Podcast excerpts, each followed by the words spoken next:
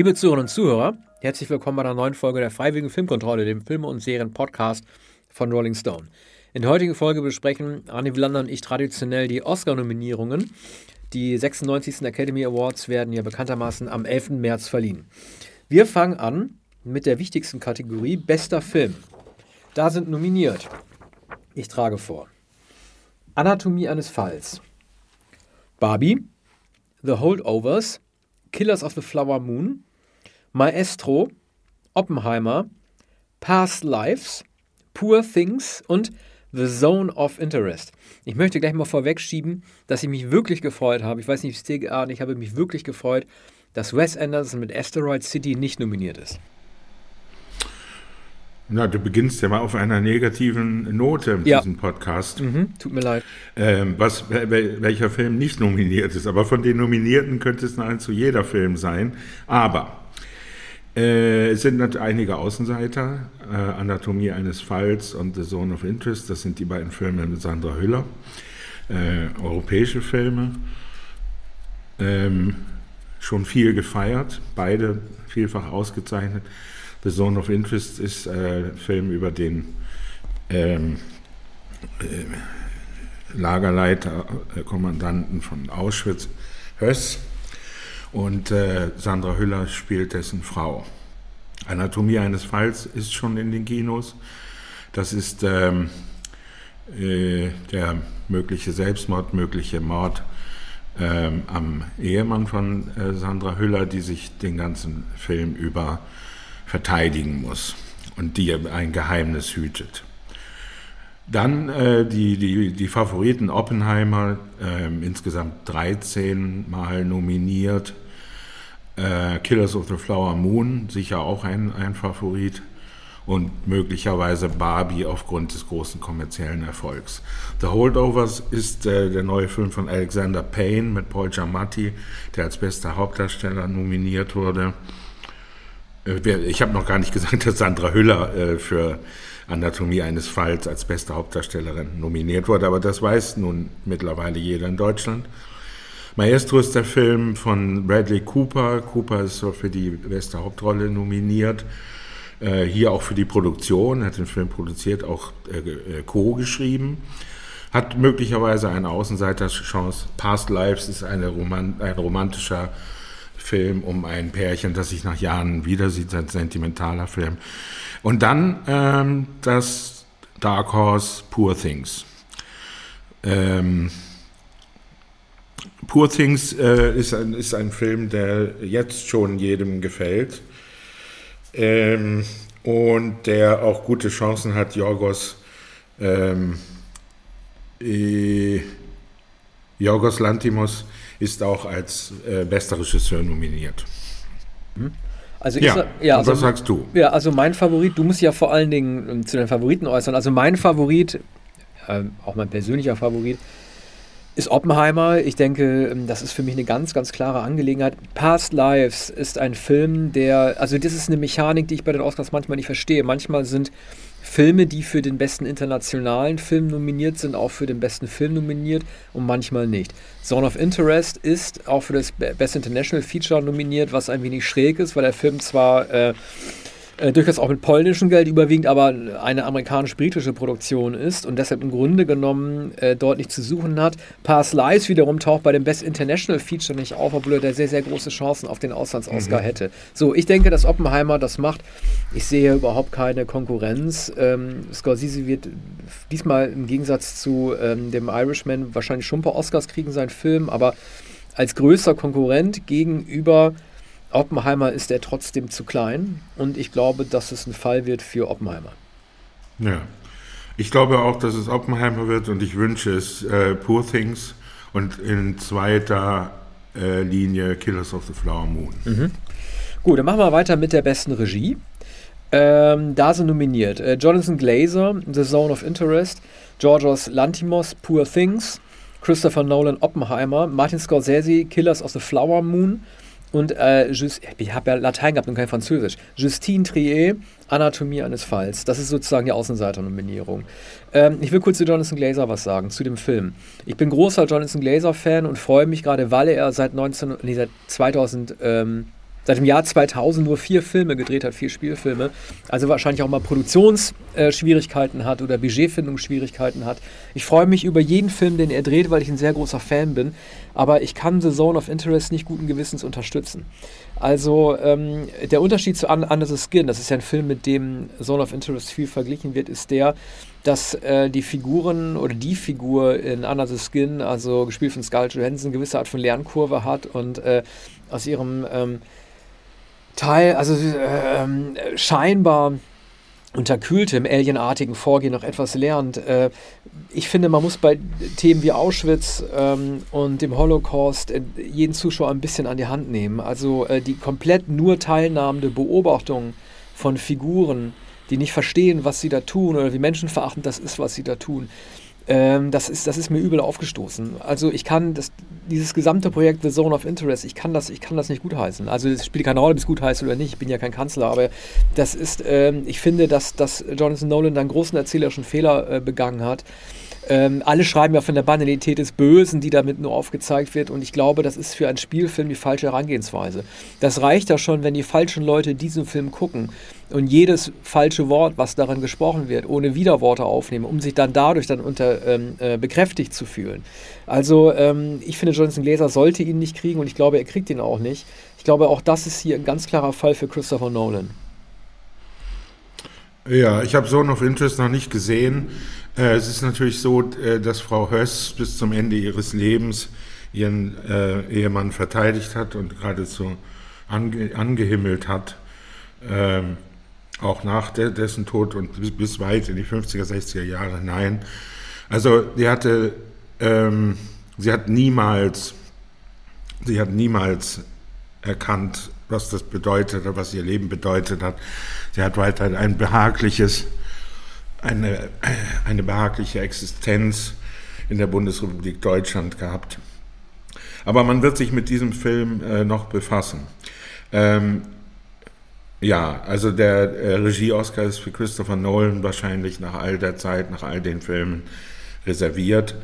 Ähm, ich kann mir nicht vorstellen, dass, dass die Regiekollegen in dieser Kategorie äh, an Christopher Nolan vorbeigehen, wobei Scorsese natürlich wieder, wieder einmal nominiert ist.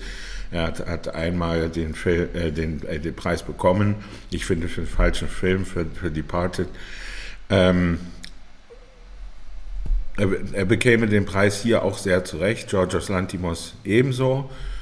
Ähm, Glaser hat, äh, glaube ich, keine Chance, Justine Trier auch nicht, aber schön, dass sie nominiert wurde. Ja. Dann sprechen wir äh, über die Nominierung für den besten. Ja. Für die beste Hauptrolle. Ich wollte nur eine kurze Sache zu Scorsese sagen, das äh, kam gestern als Statistik rum. Äh, er als Regisseur hat jetzt Spielberg mit den meisten Nominierungen überholt. Und, äh, Wie viele sind es? Äh, das ich weiß ich ehrlich, das habe ich mir jetzt nicht gemerkt, aber er hat jetzt mehr als Spielberg. Und aus dem Kopf glaube ich, äh, behaupten zu können, dass er seit Gangs of New York ähm, 2001 äh, für jeden Film bis auf Silence, den er gedreht hat, jeden Spielfilm, eine Regienominierung bekommen hat. Das ist schon mhm. einigermaßen krass. Ich, also das in dem Alter auch noch, ne? Also er ist über 80. Das ist Wahnsinn. Auch für den Irishman? Ja, ja, klar. Irishman ist mhm. in die Geschichte eingegangen als derjenige Film von ihm, der die meisten Nominierungen mit der geringsten Ausbeute hatte. Ähm, okay, aber jetzt machen wir, wie gesagt, hast du recht, weiter. Beste Hauptdarsteller. Bradley Cooper Maestro, Coleman Domingo Rustin, Paul Giamatti The Holdovers, Killian Murphy Oppenheimer und Jeffrey White ähm, American Fiction. Äh, also es könnte durchaus so, so eine Nasengeschichte werden. Ne? Nosegate äh, war ja der große Vorwurf von Bradley Cooper. Ähm, ich finde nicht, dass er ihn verdient hat, aber man darf diese äh, Masken-Oscars nie unterschätzen, in denen sich jemand versucht, mimikreartig einem äh, realen Vorbild anzunähern. Das hat ja bei Gary Oldman als Churchill schon sehr gut funktioniert dann auch für so klassische, ähm, ähm, sehr spießige Filme wie diesen Film für den René Selweger, dieses Biopic, den Oscar bekommen hat, oder im vergangenen oder vorvergangenen Jahr ähm, Jessica Chastain, Filme, deren Titel man nicht mal mehr kennt, bei denen aber das alte Hollywood irgendwie die Annäherung an, ähm, an ein Idol würdigt. Also ich würde Bradley Cooper nicht abschreiben, auch wenn der Film im Gegensatz zu Tar überhaupt keine Wellen geschlagen hat. Coleman Domingo mag ich total gerne weil ich ihn das erste Mal gesehen habe bei Fear the Walking Dead, also den Walking Dead Ableger und er damals schon toll gespielt hat. Das ist trotzdem eine Nominierung für einen Film, der überhaupt keine Wellen geschlagen hat und deshalb sozusagen auch der Diversität geschuldet ist, diese Nominierung. Ja, was ist Rust denn? Äh, Rustin, ja, das muss ich sogar nachschlagen. Das ist ein Bürgerrechtler gewesen. Ich kannte den nicht. Mhm. Also äh, es tut mir wirklich leid. Das ist, äh, glaube ich, der Film, für den Lenny Kravitz gerne Oscar nominiert worden wäre für den besten Songs, aber nicht geklappt mhm. hat. Ähm, Jeffrey White, American Fiction, auch American Fiction ist ein, ist ein Film, der keine Wellen geschlagen hat bislang, auch wenn er gerade erst angelaufen ist.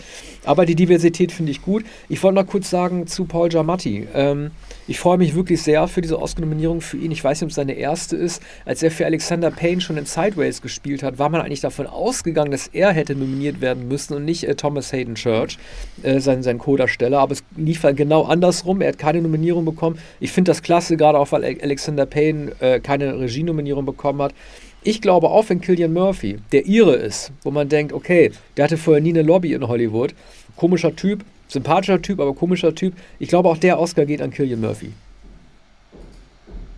Ja, wahrscheinlich. Äh, nicht zu Unrecht. Ähm, ich wäre, ich bin für Paul Giamatti, der äh, schon vor vielen Jahren den Oscar hätte gewinnen müssen. Er hat immer auch Nebenrollen gespielt, hat aber auch äh, Hauptrollen in kleinen Filmen gespielt. Sideways ist ein äh, verhältnismäßig kleiner Film, der dann zu großer Popularität kam. Thomas Hayden Church ist sensationell in dem Film, Giamatti ist noch besser. Und äh, Holdovers äh, ist die, die erste Zusammenarbeit von Alexander Payne mit, mit Giamatti seit 20 Jahren. Und nach dem, was ich gesehen habe, der Film ist äh, eben in, in, den Kinos, in die Kinos gekommen. Äh, es ist wieder eine, eine äh, Glanzleistung von Giamatti.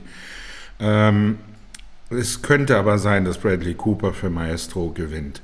Und äh, nicht, nicht zu Unrecht. Also die, die, die Nase macht da wenig aus.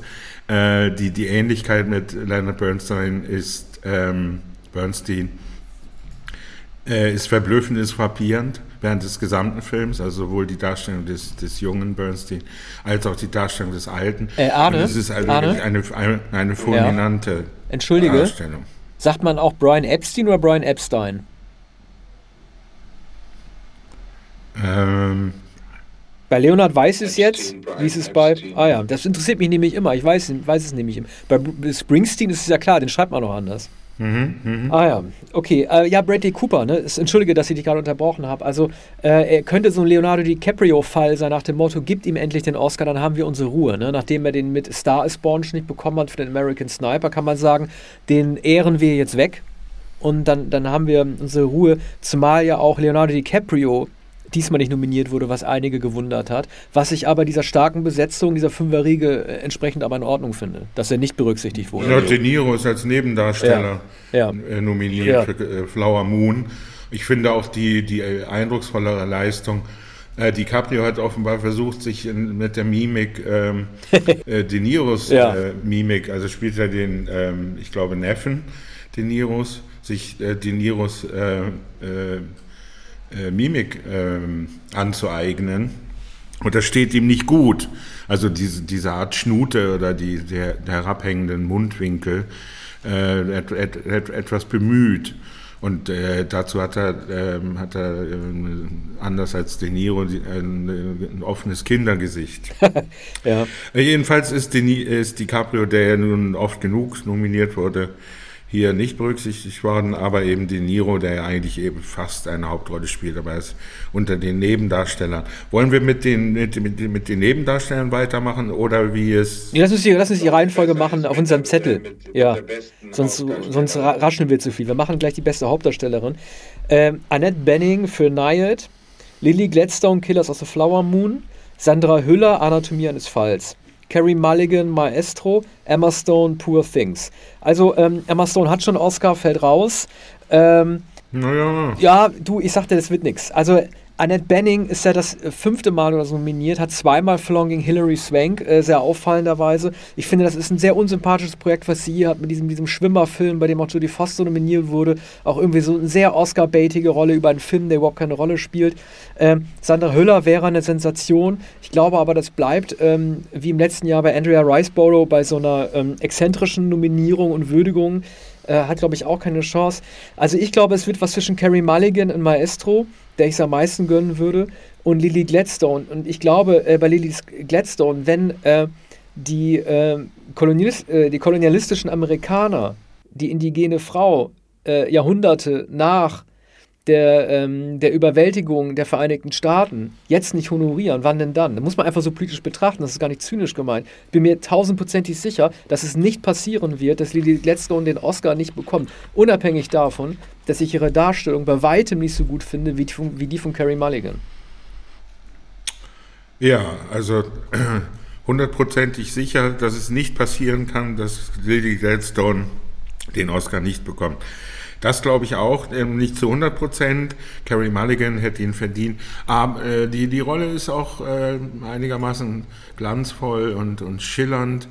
Ähm, Figur entwickelt sich wie Bernstein selbst auch in dem Film. Da wird die Junge gezeigt, es wird die Ältere gezeigt. Ähm, äh, Bernsteins Ehefrau ähm, stirbt ähm, äh, im Lauf des Films, am Ende des Films. Mm. Und, und, und sie, sie zeigt äh, die Entwicklung äh, dieser Figur, hat äh, mm, viel Kamerazeit, wie man so sagt, und ähm, ist äh, Bradley Cooper in dem Film mindestens ebenbürtig. Ähm, Annette Benning hat, hat es seit vielen Jahren schon verdient, ähm, es ist auch ein, ein, ähm, ein sehr guter Film über eine, eine Sportlerin, die von Kuba nach Amerika äh, geschwommen ja, ist. Ja, ja. Ähm, äh, vor einigen Jahren, als sie schon über 40 Jahre alt war. Sie hat es Ende der 70er Jahre schon einmal versucht. Und, und Nayet ist, in, Nayet ist ein Ensemblefilm. Einerseits Annette Bening und dann ihre Freundin Jodie Foster. Beide müssten eigentlich, wenn überhaupt, zusammen ausgezeichnet werden. Aber man wird auf Lily Gladstone wetten und äh, es, es, wird sich auch die äh, Jury nicht entgehen lassen, also, sie auszuzeichnen. Es wird zumindest niemand, der den Namen dann vom Umschlag äh, lesen wird, in die Versuchung kommen müssen, nicht zu wissen, wie man Hüller ausspricht. Ne? Ob die jetzt sagt Haller, Huller, Haller oder ja. versucht mhm. Haller. Ja, ja gut, da, da, wird sich äh, der, der Präsentator vorher erkundigen und, und das Ü dann aber trotzdem nicht sprechen. Ja. Aber das wird leider nicht sein. Leider also nicht. So, so, so schön das ist, ist die erste Nominierung einer, ich glaube sogar deutschsprachigen Schauspielerin seit den 30er Jahren. Manche behaupten seit 1927.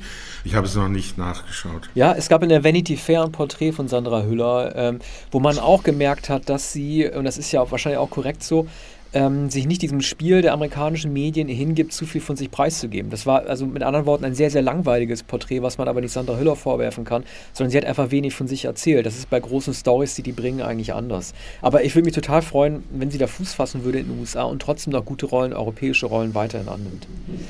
Ähm, bester Nebendarsteller: Sterling K. Brown, American Fiction. Robert De Niro, Killers of the Flower Moon. Robert Downey Jr., Oppenheimer. Ryan Gosling, Barbie und Mark Ruffalo Poor Things. Ähm, also De Niro hat jetzt äh, eine Scorsese-Nominierung bekommen, nachdem er für den Irishman ja übergangen wurde. Da wurde nur Pacino nominiert.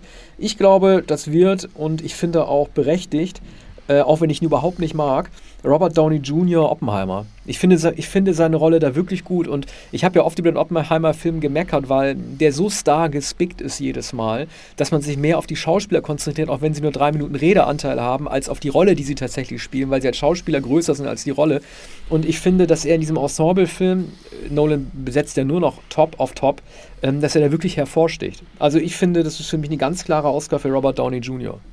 Ja, Downey ist kaum zu erkennen in Oppenheimer, ist aber natürlich wie immer äh, sehr gut und spielt ein, ein, äh, also eine, eine ältere Gestalt, oder es gibt ja auch verschiedene Zeitebenen, aber die, die längste Zeit ist als ein älterer Mann, also jenseits seines eigenen Lebensalters zu sehen und die, die Haare sind, sind anders, sind licht und, äh, und, und, und, grau und äh, auch das, das Gesicht ist verändert. Allein deshalb wird man, wird man ihm die, äh, äh, also aufgrund dieser Mimikrie wirkt er überzeugend. Dann ist es auch so, Robert Downey, der bestbezahlte Schauspieler von Hollywood und die, die ähm, Cash Cow sozusagen und ähm, auch sehr beliebt seit, seit vielen, vielen Jahren und wird in, in den großen Superheldenfilmen genauso besetzt wie in äh, kleineren Filmen und natürlich auch schon sehr, sehr lange im Geschäft.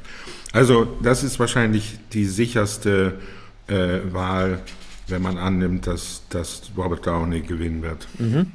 Äh, beste Nebendarstellerin: Emily Blunt, Oppenheimer, Danielle Brooks, die Farbe Lila, America Ferrara, Barbie, Jodie Foster, Nayad und Davine Joy Randolph, äh, The Holdovers. Äh, ich muss gestehen, ich, ich, kenne nicht alle, die da nominiert sind. Ich habe auch nicht die Farbe Lila gesehen, aber für mich ist das ein Farbe Lila Oscar. Also ähm, man kann, man muss es auch hier wieder ein bisschen zynisch betrachten. Man kann durchaus halt nach den Interessen ähm, der verschiedenen Gruppen halt argumentieren und gucken, nach welcher Politik Oscars vergeben werden. Hier wäre es äh, ein Oscar für eine Afroamerikanerin. Und äh, die Gelegenheit, die Farbe Lila nach dem Spielberg-Debakel von 85, das elfmal nominiert war und nicht berücksichtigt wurde, jetzt eine späte Anerkennung von der Spielberg zwar nichts hat, aber trotzdem dem Stoff eine Anerkennung zu geben. Und ich muss auch sagen, ich fand gerade Emily Blunt in diesem Ensemblefilm Oppenheimer nicht, nicht sonderlich überzeugend. Also da fand ich äh, Florence Pugh sogar noch besser. Ähm, man sollte auch Jodie Foster nicht abschreiben, auch wenn sie schon zwei Oscars hat, aber ich glaube, der Oscar geht an die Farbe Lila. Mhm. Ja, Blunt ist tatsächlich nicht sehr eindrucksvoll in Oppenheimer. Es ist ähm, eine sehr nebensächliche Nebenrolle. Ja, wobei sie im Leben Oppenheimers natürlich eine größere Rolle gespielt hat, aber äh, vielleicht äh, nicht die entscheidende. Hm, bei Florence Pugh, ich glaube Florence Pugh, ähm, die, die schon ähm, vor ich meine, vor einem Jahr oder vor zwei Jahren, vor zwei, äh, zwischen einem und drei Jahren äh, nominiert worden ist und die, die in, in einigen Filmen schon geglänzt hat. Also ich, ich, mm, ich würde auf Florence Pugh setzen. Ja, die ist ja gar nicht nominiert. Die habe ich nur, die, nee, die, die hatte ich nur erwähnt, nee, die hätte ich erwähnt, mhm. weil die hätte man besser nehmen sollen ja. statt Emily Blunt. Das meinte ich. Die, ah, die ist gar nicht nominiert. Ja. ja, nee, also Blunt ist keine, äh, keine rechte Konkurrenz, genau. glaube ich, wenn gleich klangvoller ja. Name. Entschuldige. Kein Problem. Äh, bestes Originaldrehbuch. Äh, Sammy Birch, May December. Bradley Cooper und Josh Singer, Maestro. Arthur Harari, äh, Arthur Harari äh, und äh, Achso, das sind wahrscheinlich beides Franzosen. Justine Trier, Anatomie eines Falls. David Hemmingson, The Holdovers. Äh, und Celine Song, Past Lives. Also, das ist eine sehr anspruchsvolle Kategorie und ähm, ich glaube, das wird eine Auseinandersetzung zwischen Anatomie eines Falls und Past Life. Äh, Lives, zumal beide ja auch äh, für den besten internationalen Film nicht nominiert sind. Also wäre das hier eine Gelegenheit, einen Oscar zu kriegen, könnte ich jetzt nur nach Bauchgefühl sagen. Also ich würde sagen Past Lives, aber ich habe keine Ahnung. Ich glaube, dass es der eine Preis für Holdovers wird, für David Hemmingson, ähm, der nicht nur allein geschrieben hat, sondern der, äh, glaube ich, äh, mit, mit Payne äh, schon bei, an einigen Filmen gearbeitet hat. Äh, könnte auch dabei der Trostpreis für Bradley Cooper und Josh Singer für Maestro sein. Okay. Nächste Kategorie: Bestes adaptiertes Drehbuch. Noah Baumbach und Greta Görwig, Barbie. Jonathan Glazer, The Zone of Interest, Cord Jefferson, American Fiction, Tony McNamara, Poor Things und Christopher Nolan, Oppenheimer. Ich habe mich über diese Kategorie gestern sehr aufgeregt. Ähm, begonnen aus dem letzten Jahr. Wir hatten darüber schon mal gesprochen und ähm, ich habe es nicht verstanden, als du versucht hast, mir das zu erklären und ich verstehe es immer noch nicht. Also bis ähm, zum vorvergangenen Jahr bedeutete bestes adaptiertes Drehbuch, dass du entweder äh, eine Literaturvorlage adaptierst oder ein Sachbuch. Was hier passiert seit letztem Jahr mit Top Gun Maverick ist, dass es schon reicht, dass es Charaktere gibt, dass die existieren und zu denen eine Geschichte schreibt. Und dann gilt das als nominierfähig für bestes adaptiertes Drehbuch. Sprich, wenn die Figur des Maverick von Top Gun irgendwo schon mal existiert hat, äh, und man dreht einen zweiten Teil, ist das eine Adaption. Wenn es eine Spielzeugpuppe aus Plastik gibt, die Barbie heißt, und man macht dazu ein Drehbuch, ist das eine Adaption. Das ist komplett neu.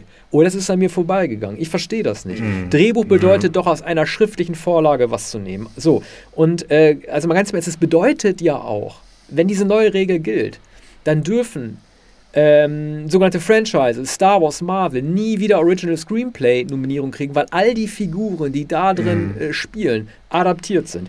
So, und ähm, unabhängig davon, also ich weiß nicht, was dieser Barbie-Quatsch soll, dass man adaptiert, dass man eine Puppe adaptiert. Ist, also die Ruth Handler, die die Puppe entworfen hat, hat, kein, hat niemals was Verschriftliches dazu hinterlassen. Äh, ich glaube aber, dass das der einzige Oscar für Barbie werden wird, gerade auch weil Greta Gerwig für die Regie äh, vergessen wurde, das ist ein sogenannter Oscar-Snap, das ist eine Gelegenheit für sie, einen Oscar zu kriegen. Ähm, ich würde es ähm, ob also Nolan auch gönnen, auch wenn da äh, ähm, American Prometheus, die, die Sachbuchvorlage, ich weiß nicht, ob man das als, als Adaption werten lassen sollte, wenn man sich so viele Sachen ausdenkt, wie Oppenheimer Sex zu haben mit seiner Geliebten und da aus der Bhagavad Gita zu zitieren. Aber ich glaube, dass Barbie da sehr gute Chancen hat, Zone of Interest aber auch. Ja, Görwig hat, hat das Buch geschrieben mit Noah Baumbach, ihrem Lebensgefährten und Ehemann. Ich weiß nicht, ob sie verheiratet sind. Ähm, Baumbach ähm, hätte schon für viele Drehbücher, die er geschrieben hat, für seine eigenen Filme den Oscar bekommen müssen. Und ich wünsche es ihm sehr. Ich glaube, äh, ohne dass ich, ich habe zwar Zone of Interest noch nicht gesehen, aber ich glaube, Jonathan Glazer hatte äh, sicher ein äh, eindrucksvolles Drehbuch geschrieben.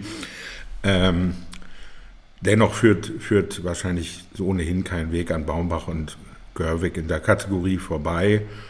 Ähm, auch hier sollte man Poor Things nicht un unterschätzen, Tony McNamara. Äh, irgendwas wird Poor Things gewinnen und sei es adaptiertes Drehbuch möglicherweise. Aber äh, Baumbach und Gerwig sind übermächtig. Ich meine, Jonathan Glazer hat ja Interessensgebiete von Martin Amis äh, ja komplett umgeschrieben für sein Drehbuch. In Martin ja. Amis Roman gibt es ja auch Helden tatsächlich. Es gibt Antihelden, Schurken und Helden, es gibt Opportunisten, es gibt alle möglichen.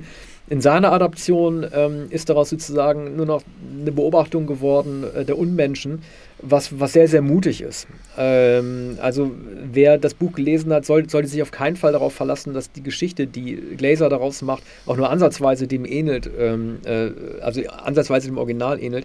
Aber ich, ja, also Poor Things, du hast recht, ich, ich tippe aber auf Barbie. Ja.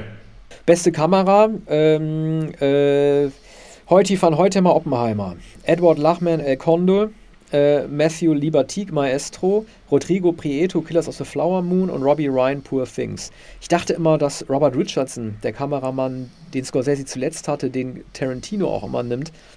Ich dachte, dass der für Scorsese noch unterwegs ist, aber das scheint jetzt ein neuer zu sein. Mhm. Rodrigo Prieto, ja. Ja, ich glaube, es ist ein Oppenheimer Oscar. Ich weiß ja, heute von heute mal schon mal äh, einen Oscar bekommen hat. Der macht ja mit ähm, äh, Nolan, ich glaube, seit Interstellar oder seit Dunkirk arbeiten die zusammen. Und ich glaube, dass es ein Oppenheimer-Oscar wird. Ja, heute von heute mal äh, hätte auch für die früh, äh, früheren Nolan-Arbeiten schon Oscar bekommen müssen. Der Film ist natürlich in jeder Hinsicht spektakulär. Äh, Schwarz-Weiß und Farbe, verschiedene Zeitebenen. Er, hat alle Effekte, er, zeigt äh, die, die, die Bombenexplosion. Mm, es sind, sind auch viele grelle äh, Effekte, wenn, ähm, wenn Oppenheimer träumt und, und also Albträume. Und das ist natürlich brillant gemacht. Edward Lachmann würde würd, würd ich es wünschen. Und viele äh, Filme gesehen, bei denen er die Kameraarbeit gemacht hat. Äh, Prieto, äh, Flower Moon ist auch eine wunderbare Arbeit. Und auch da muss ich wieder sagen, dass Poor Things sehr oft nominiert, Robbie Ryan.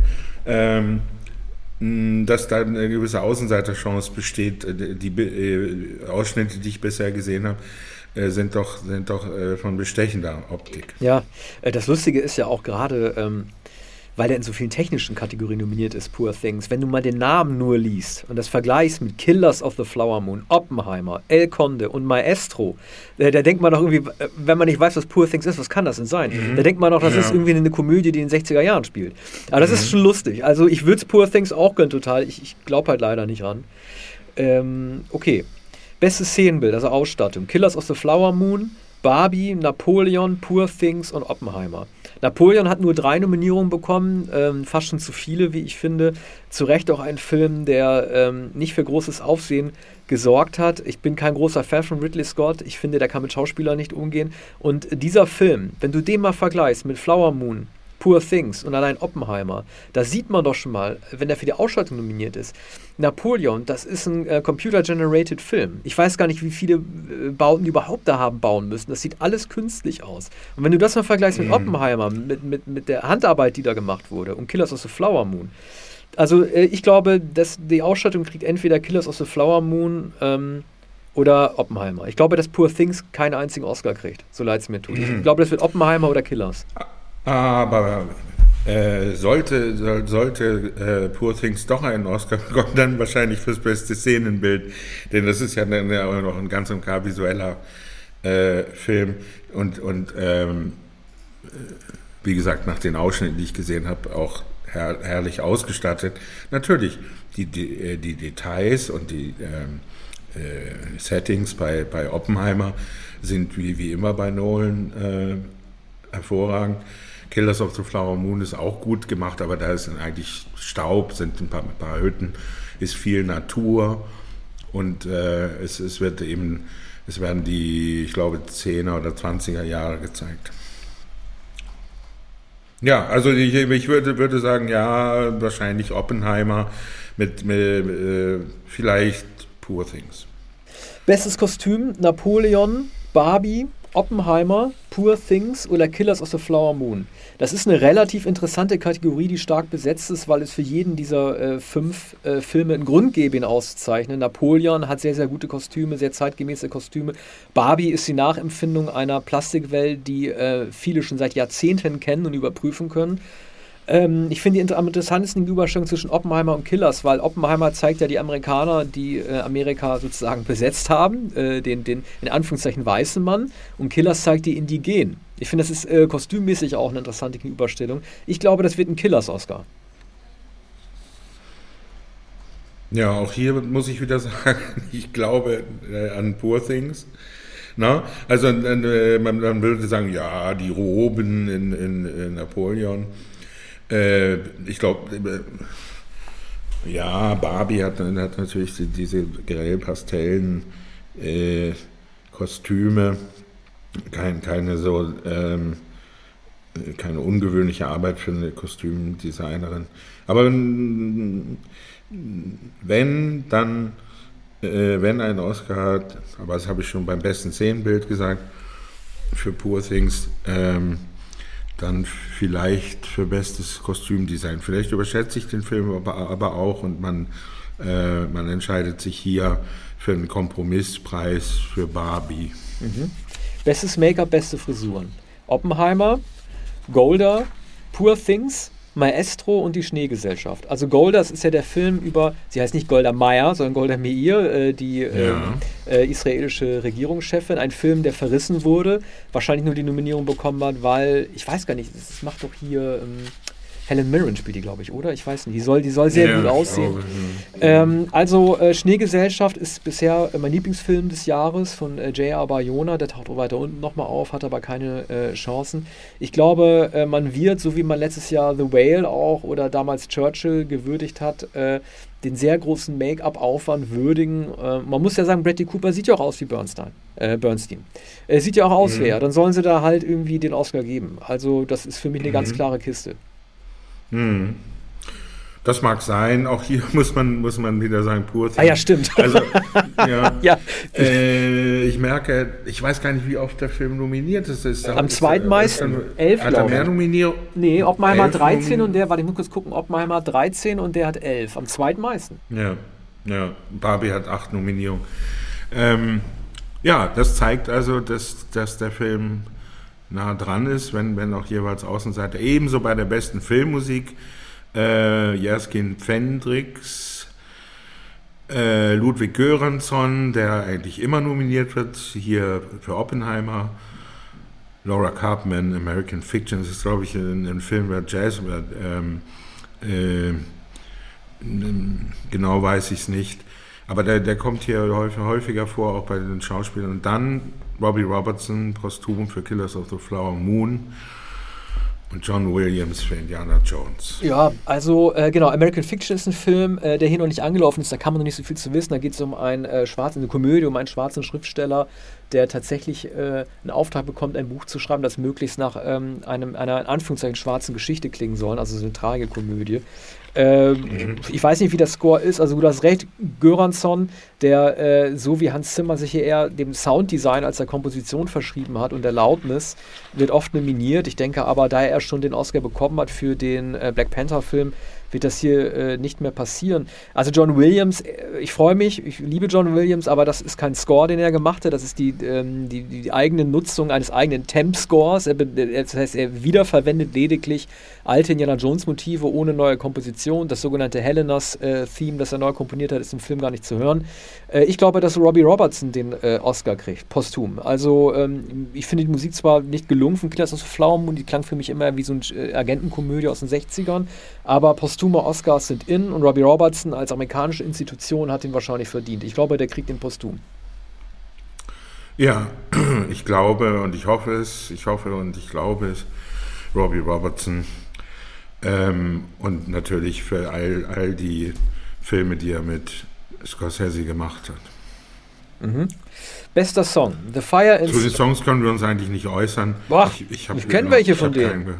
Hm. Ja, ich wollte nur trotzdem sagen, man kann ja manchmal, auch du widersprichst mir da immer, aber ich glaube, man kann manchmal auch sagen, ob, ob wel, äh, welcher Song gewinnt, auch wenn man den nicht kennt, weil man weiß oder glaubt zu wissen, wie die Oscars ticken. Ich wollte nur sagen, ich glaube, der Oscar geht an den Song aus Killers of the Flower Moon. War, ha, äh, oh, Wahache, ich weiß es nicht, A Song for My People heißt es. Ich glaube, dass es ein Song wird, der der Politik folgend äh, indigene Lieder würdigen wird. Mhm. Äh, jo, äh, besser Schnitt. Äh, Oppenheimer, Poor Things, dann, ich möchte sie namentlich erwähnen, Thelma Schoonmaker, Killers of the Flower Moon, Anatomie eines Falls und The Holdovers. Das ist für mich auch ein Oppenheimer äh, Oppenheimer Win. Gerade auch wenn ich denke, dass Regie und Schnitt oft zusammen äh, äh, verliehen werden, also nicht zusammen ausgezeichnet werden, aber halt immer synchron auch auf die Oscars bekommen, ist es für mich ein Oppenheimer Gewinn.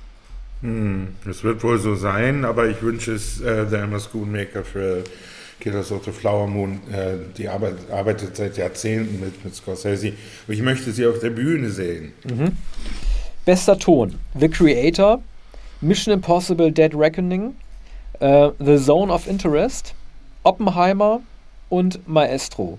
Also ähm, The Zone of Interest wäre interessant, weil man dann sozusagen die ähm, Hörbarmachung ähm, der Vernichtung im Holocaust auszeichnen würde, weil der, die auffallendste Tonspur, die, die man die ganze Zeit im Film im Hintergrund hört, ist die äh, über den Zaun in Auschwitz, Schießereien, Geschrei, Hundegebell. Das wäre sozusagen wahrscheinlich nach Schindlers Liste äh, der erste äh, Ton-Oscar, der sich, äh, der sozusagen die, äh, die Sterbensgeräusche ähm, der getöteten Menschen im Holocaust äh, zum Punkt hat. Aber ich glaube, dass Oppenheimer äh, den für das sozusagen für die entgegengesetzte Sache bekommt, äh, für den Atombombenton. Also ich glaube, dass Oppenheimer den Ton-Oscar kriegt. Mhm. Ja, das denke ich auch. Aber so Ton können wir natürlich kaum beurteilen, wobei deine Beschreibung von Zone of Interest ähm, natürlich etwas für sich hat. Ja. Beste visuelle Effekte: Guardians of the Galaxy Volume 3, Napoleon, Mission Impossible Dead Reckoning, The Creator und äh, Godzilla Minus One. Also interessanterweise wurde Oppenheimer für die visuellen nicht, äh, Effekte nicht nominiert, obwohl ja äh, Nolan spektakulärerweise eine versucht hat, eine echte, oder er hat eine echte Explosion erzeugt, die die gleiche Druckwellen- und Feuerwalzen-Dynamik eines Atompilzes hat, äh, obwohl manche haben sogar gedacht, er hätte eine Atombombe gezündet. Und das sah sehr, sehr gut aus. Und ich finde, für diesen Practical Effekt hätte Oppenheimer die Nominierung verdient. Aber ich glaube, dieser Oscar geht an den Außenseiterfilm Godzilla Minus One. Das ist ein neuer Godzilla-Film, ich glaube der 34. Der extrem gute Kritiken bekommt, ein japanischer Film. Und ich glaube, die Gelegenheit werden sich die Amerikaner nicht nehmen lassen, einen japanischen Film erstmals mit Spezialeffekte Oscar auszuzeichnen. Sie sind ja indirekt für, dafür verantwortlich, dass es den Godzilla überhaupt gibt. Godzilla ist ja entstanden durch Atombombentests mhm. und als Verarbeitungsreaktion auf ähm, die Atombombenabwürfe auf Hiroshima und Nagasaki. Ich glaube, da wollen die Amerikaner sich quasi die Brust heften und wenn sie schon Oppenheimer nicht nominieren mit Godzilla zusammen, was eine interessante Paarung gewesen wäre, es geht in beiden Filmen um Atom und Verantwortung, werden sich hier die Japaner auszeichnen. Ich glaube daran. Ja, dann schließe ich mich an. Ich kann das nicht beurteilen, äh, kenne diese Filme nicht, auch Godzilla, Godzilla Minus One nicht. Äh, wir wollen Filme auslassen, äh, die wir überhaupt nicht kennen, was wir nicht beurteilen können. Animationsfilme, animierte Kurzfilme, beste Kurzfilm, beste Dokumentarfilm. Ich will nur eine das Sache sagen, nur ganz kurz, entschuldige, mhm. nur ganz kurz zum Animationsfilm. Spider-Man, der zweite Spider-Man, äh, dieser Metaebenen-Film ist nominiert, Elemental und aber auch das Comeback, der Comeback-Film von äh, Puh, Hayao Miyazaki. Ich kannte den äh, Vornamen nicht. Ich glaube, dass Miyazaki, auch hier der Japaner, gute Chancen hat, aber ich glaube, dass Spider-Man das macht. Das nur ganz kurz. Jetzt äh, hast du recht. Ähm, wo wolltest du weitermachen? Mhm. Dokumentarfilm können wir auch überspringen, Kurzfilm, animierter Kurzfilm. Ja. Wobei nur ganz kurz, ja, eine Sache, entschuldige bitte ganz kurz. Hier haben wir eine Nominierung für Wes Anderson, ne? Der wurde nominiert, nämlich für den besten Kurzfilm. Das ist dieser Roald Dahl äh, äh, Schrott mhm. äh, auf Netflix. Aber okay. Bester internationaler Film machen wir weiter, ne? Ja. Das ist dann auch unsere letzte Kategorie, glaube ich. Mhm. Ähm, das Lehrerzimmer aus Deutschland. Äh, Lo oder I oder Lo, ich weiß nicht, ob es ein L oder ein I ist, Capitano. Perfect Days, Wim Wenders geht für Japan ins Rennen. Das könnte der dritte Japan-Oscar sein. Ne? Neben hier ähm, äh, visuelle Effekte und neben Animationsfilm. Die Schneegesellschaft von J. Abayona und The Zone of Interest. Auch hier ist es komisch. Wir haben ja schon, uns ist ja aufgefallen, Anatomie eines Falls kommt hier nicht drin vor. Ebenso wenig wie Past Lives. Ähm, äh, Zone of Interest finde ich nicht gerechtfertigt, weil das überwiegend äh, ähm, englisch-amerikanisch ist. Könnte aber sein, dass der den kriegt. Also ich glaube, also ich glaube, dass es das Lehrerzimmer geht nicht, weil Deutschland den letztes Jahr bekommen hat. Ich glaube, dass The Zone of Interest den kriegt, auch wenn mein Lieblingsfilm dieses Jahres halt äh, Snow Society ist über den Andenabsturz von 73.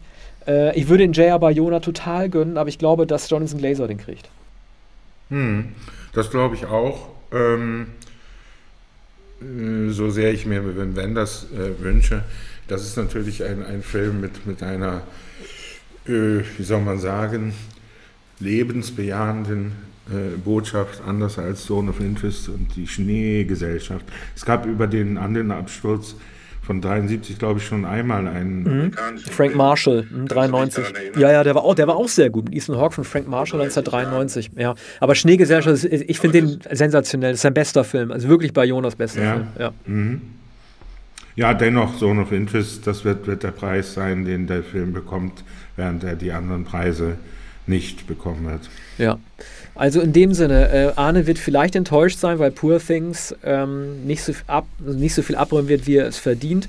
Äh, also für mich ist äh, Oppenheimer ähm, der gerechtfertigt große Gewinner. Ich habe mich ja sehr kritisch gegenüber dem Film geäußert, als er im Juni anlief. Ich habe ihn dann noch zweimal gesehen und muss meine Meinung leider revidieren. Oder was heißt leider? Manchmal muss man seine Meinung äh, revidieren. Ich glaube, es wäre auch der äh, verdiente Gewinner. Ja, aber wie viele ähm, Oscars traust du? Äh, ich, denk, ich, denke, ich denke sechs. Film, Regie, Hauptdarsteller, Ton, Kamera, und irgendwas Sechstes mhm. noch. Also ich glaube, dass er sechs Oscars kriegt. Und ich glaube, dass mhm. Killers äh, zwei kriegt. Ich glaube, dass Barbie maximal eins kriegt und dass Poor Things keinen einzigen kriegt. Also auch wenn das verdient ist. Es gibt manchmal Filme. ja, nein, also es gibt. Doch, es, es ja, gibt manchmal die, Filme. Guck mal, du würdest doch. Ja, okay. Weißt du noch, der Irishman vor fünf Jahren, als wir gewettet haben? Mhm, ja, ja, äh, ich, es gibt manchmal Filme, die viel verdient haben, aber einfach nichts kriegen. Das ist, äh, das, das machen die auch mit Absicht irgendwie. Aber ähm, naja, wir lassen uns beide wir gerne. Wir kommen darauf zurück. Ja, wir kommen darauf zurück und melden uns dann äh, zu dem Thema wieder am 11. März mit den Oscars. Ja, bis demnächst. Danke. Bis denn.